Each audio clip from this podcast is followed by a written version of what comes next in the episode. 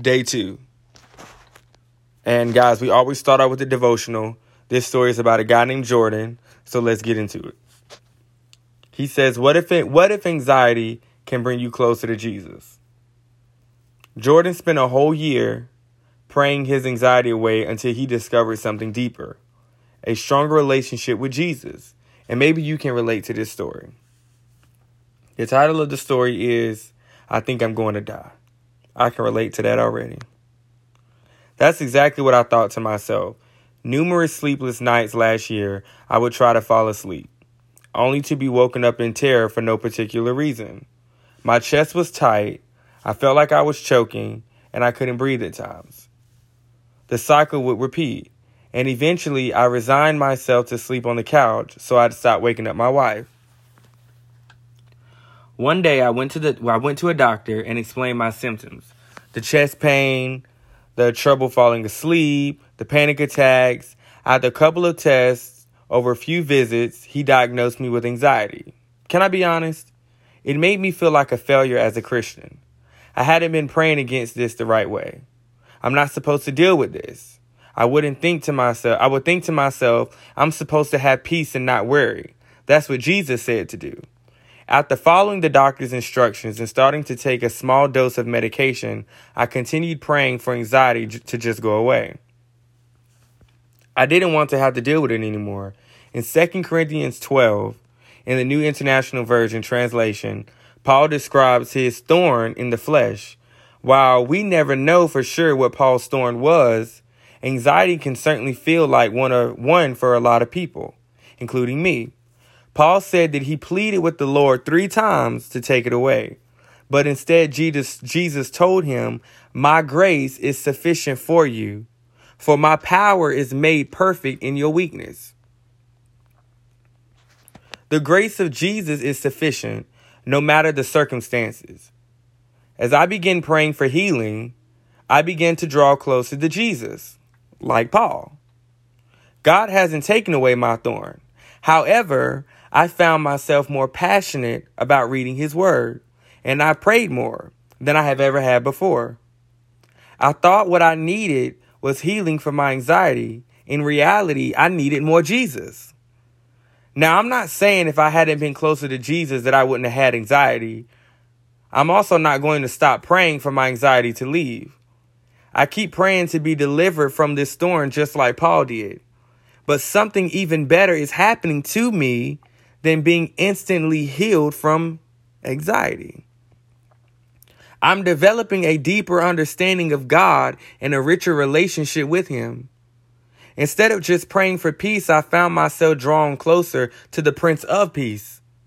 When I began to worry about my future, I reminded myself that He is the Alpha and the Omega, the beginning and the end, the first and the last. I prayed for my anxiety to go away, but I found something much better the overwhelming loving presence of Jesus in my life, even in the midst of anxiety. Jordan. I can literally relate to that entire thing. You ever prayed for something and in that whole time that you're up here praying, just like Jordan said, how he was praying for anxiety, but he found himself growing closer to God? Like me being at work, sometimes I pray that God will provide me with peace because I get so upset with the little things that happen at my job. And the whole time that I'm praying that God provide me with peace, I find myself becoming closer to God in ways that I've never been. So I praise God. I, I I'm thankful for that relationship with Him. But if we move on to the verse, Philippians chapter 4, verse 6, it says, do not be anxious or worried about anything, but in everything, every circumstance and situation, by prayer and petition with thanksgiving, continue to make your specific request known to God and heavy on the specific. Because sometimes we will pray to God for something and God will give us exactly what we prayed for. And we're like, God, this ain't what I prayed for. And God said, Yes, it is. Like I saw this tweet on Twitter or was it Instagram? If it was a tweet, it was on Twitter. And the girl was like, I prayed to God that he'd give me a husband, and all I've got DMing me is people's husbands. And I ain't to say that God did that, but I just thought it was funny because you got to be specific in your prayer because God will give you what you ask for. And again, I'm not saying that God made men hit her up that was married, but you just got to be specific in the things that you ask God for. Because if you tell God that you want a car, He's going to make sure you get a car. And when you finally get a car, you're like, God, that ain't the car I wanted. But you never told God you wanted a 2021 Chevy Malibu. You told God you wanted a car, and He gave you a car. But as I continue reading the scripture, Philippians 4, verse 7 says, And the peace of God, that peace with reassures the heart, that peace which transcends all understanding, that peace which stands guard over your hearts and your minds in Christ Jesus is yours. So the peace is already yours. All you got to do is ask God for it. All you got to do is activate it. The peace is yours. And if we continue on to Second Corinthians chapter 12 verse 7 through 9, it says, because of the surpassing greatness and extraordinary nature of the revelations which I received from God, for this reason, to keep me from thinking of myself as important, a thorn in the flesh was given to me, a messenger of Satan, to torment and harass me, to keep me from exalting myself. Concerning this, I pleaded with the Lord three times that it might leave me. But he has said to me, My grace is sufficient for you. My loving kindness, my mercy are more than enough, always available regardless of the situation. For my power is being perfected and is completed and shows itself most efficient, most effectively in your weakness. Let me say that again. But he said to me, my grace is sufficient for you. My loving kindness and my mercy are more than enough, always available, regardless of the situation. For my power is being perfected and is completed, and it shows itself most effectively in your weakness. Ah, mama, that's good. There I will. Mm, y'all, that whole that that's deep. My grace is sufficient for you. My loving kindness and my mercy are more than enough, always available regardless of the situation. For my power is being perfected and is completed, and it shows itself most effectively in your weakness. Praise God. And it goes on to say, Therefore, I will all the more gladly boast in my weakness, so that in the power of Christ, in the power of Christ may completely enfold in me and may dwell in me. That's powerful. So when we feel weak, we start to don't even beat yourself up when you feel weak because God is working on you. And his power is being perfected and, and completed, and it shows itself most effectively in your weakness. Praise God. Praise God. That's good. But if we move on to Romans 15 and 13, it says, May the God of hope fill you with all joy and peace in believing through the experience of your faith, that by the power of the Holy Spirit you will abound in hope and overflow with confidence in his promise promises. And I'm going to read that again. May the God of hope fill you with all joy and peace in believing through the experiences of your faith, that by the power of the Holy Spirit you will abound in hope and overflow with the confidence in his promises. And all you need is faith the size of a mustard seed. God ain't asking you to give him this big, immaculate faith. All you need is faith the size of a mustard seed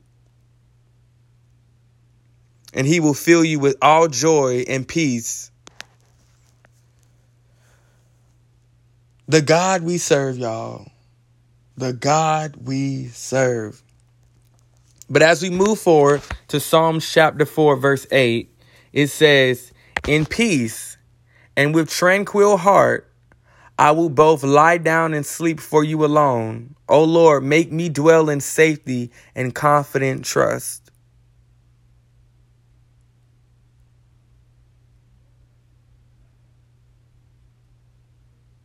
And I have to read that again for myself so I can understand it.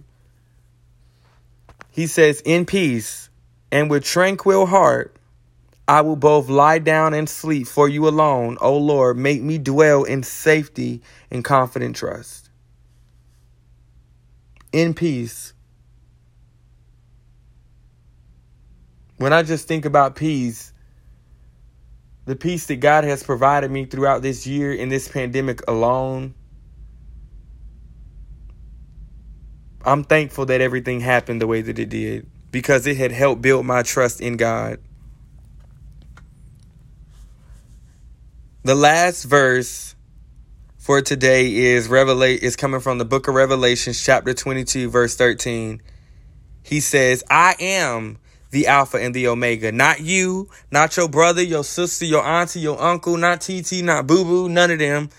I, as in God, He says, I am the Alpha and the Omega, the first and the last, the beginning and the end, the eternal one.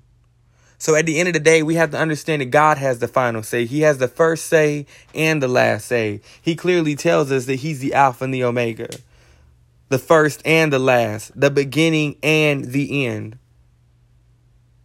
So when we're battling these things and we're like, God, I don't know what I'm doing, you're doing it right. You're presenting presenting it to God. The moment that we start feeling these ways, we should immediately go to Christ because he'll have the first say and the last say, but we have to trust God. And that's kind of where it it falls because we'll understand that he's the alpha, so we'll go to him first, but then we forget that he's the end. And we'll start trying to work things out on our own because he's not doing it in a timely fashion that we want it done in. But if you believe in God and you believe in that scripture, Revelations 22 and 13, that he's the Alpha and the Omega, if you open that chapter with God, you got to understand that he's going to close it. If you open that request to God, you got to understand that he's going to close out that request. And you can't rush the process. Me with these locks. Me trying to go these locks in my head, I find myself wanting to rush the process or come them out. And God's like, I'm trying to teach you peace. And that's one thing that I'm also learning with these locks is peace and understanding that I've opened this chapter and I have to allow God to close it. So, with everything that we talked about today, just kind of let it dwell on you a little bit and think about some things that you're going through in your life. And if you can relate to the devotional that Jordan talked about, I think I'm going to die. Can you relate to that? Go back and listen to it, think about it, reflect on it, and apply it to your life a little bit. But that's all I got for today. I'll be back tomorrow. All right, y'all.